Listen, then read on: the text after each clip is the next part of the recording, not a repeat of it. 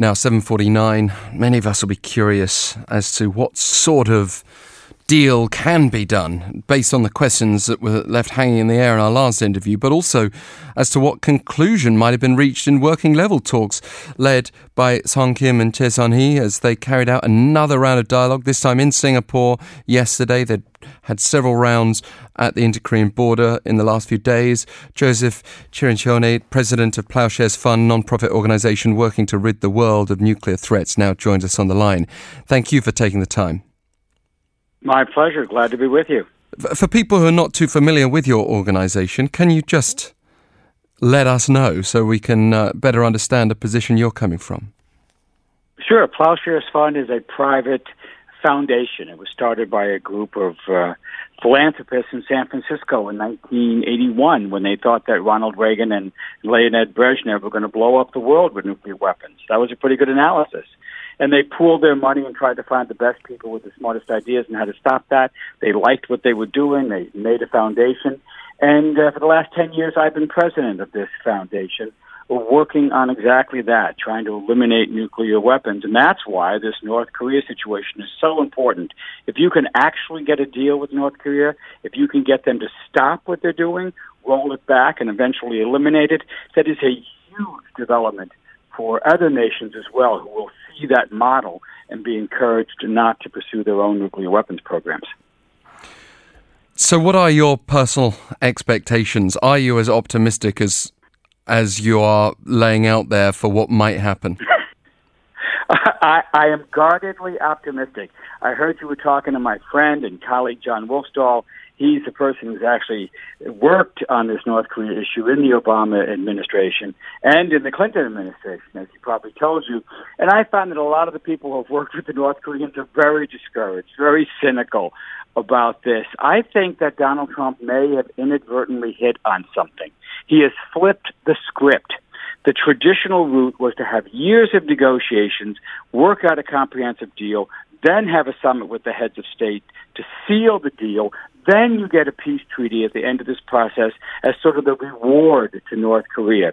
Donald Trump instinctively, and I don't think this is by design or some grand strategy, has decided to have the summit first to give Kim a reward which he's clearly enjoying, like you can see by his photos from Singapore. And then he's talking about a peace treaty. I think for Donald Trump, ending the Korean War is as important as ending North Korea's program. And inadvertently, he may have stumbled on the combination that creates the conditions by which North Korea can actually seriously think about giving up its nuclear weapons. It has spent decades and billions of dollars building this they think they now have a shield against a U.S. attack. They're not going to give that up lightly.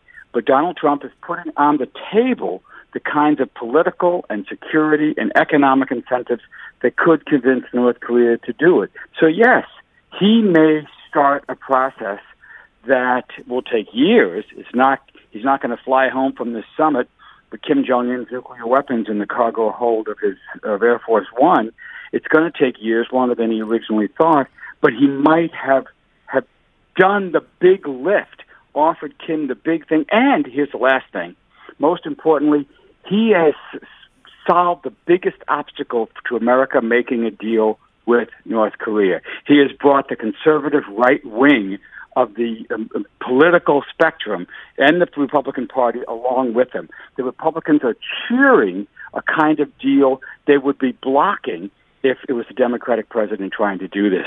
So he has the political ability to do something that Obama and Clinton never would have been permitted to do. But having pulled out of that Iran nuclear deal, it's got to go significantly far, doesn't it, this deal? And can it go significantly far, even after a few years? Uh, well, you know, pulling out of the, of the violating the deal, there's actually no withdrawal clause. He's violating the deal uh, certainly raises the price for any Korea deal. It certainly, you know, makes his word less trustworthy. It makes his actions and what he did in Canada just over the weekend. It makes it, it makes it much more difficult for anyone to believe him when he promises something. But it doesn't make it impossible. It's like, you know, the interest rate on a mortgage. We're going to have to pay more for this deal now. In the end, he's going to end up with something, if he's lucky, that looks very much like the Iran deal, a step-by-step approach, something that freezes the program first, then rolls it back, then has incentives built in on the U.S. side. We're going to have to do things to convince North Korea that they really should give up their weapons, and it's going to have a verification regime. It's going to look very much like what the Iran deal did, which was the most uh, intrusive toughest inspection regime ever negotiated. He killed the he killed the Iran deal out of revenge, out of his feelings about destroying Obama's legacy. It was a good deal for the United States. Most of the world wanted us to keep it. I think he he he'll never regret doing that, but I think he's going to have to model what he's doing with North Korea on the deal he said was the worst deal ever negotiated. What about the other side of the coin, the uh, the security guarantees? Can, what what possible security guarantee yeah. can the U.S. offer North Korea? Well, think think about it from North Korea's point of view for a minute. What do you want? What do you want?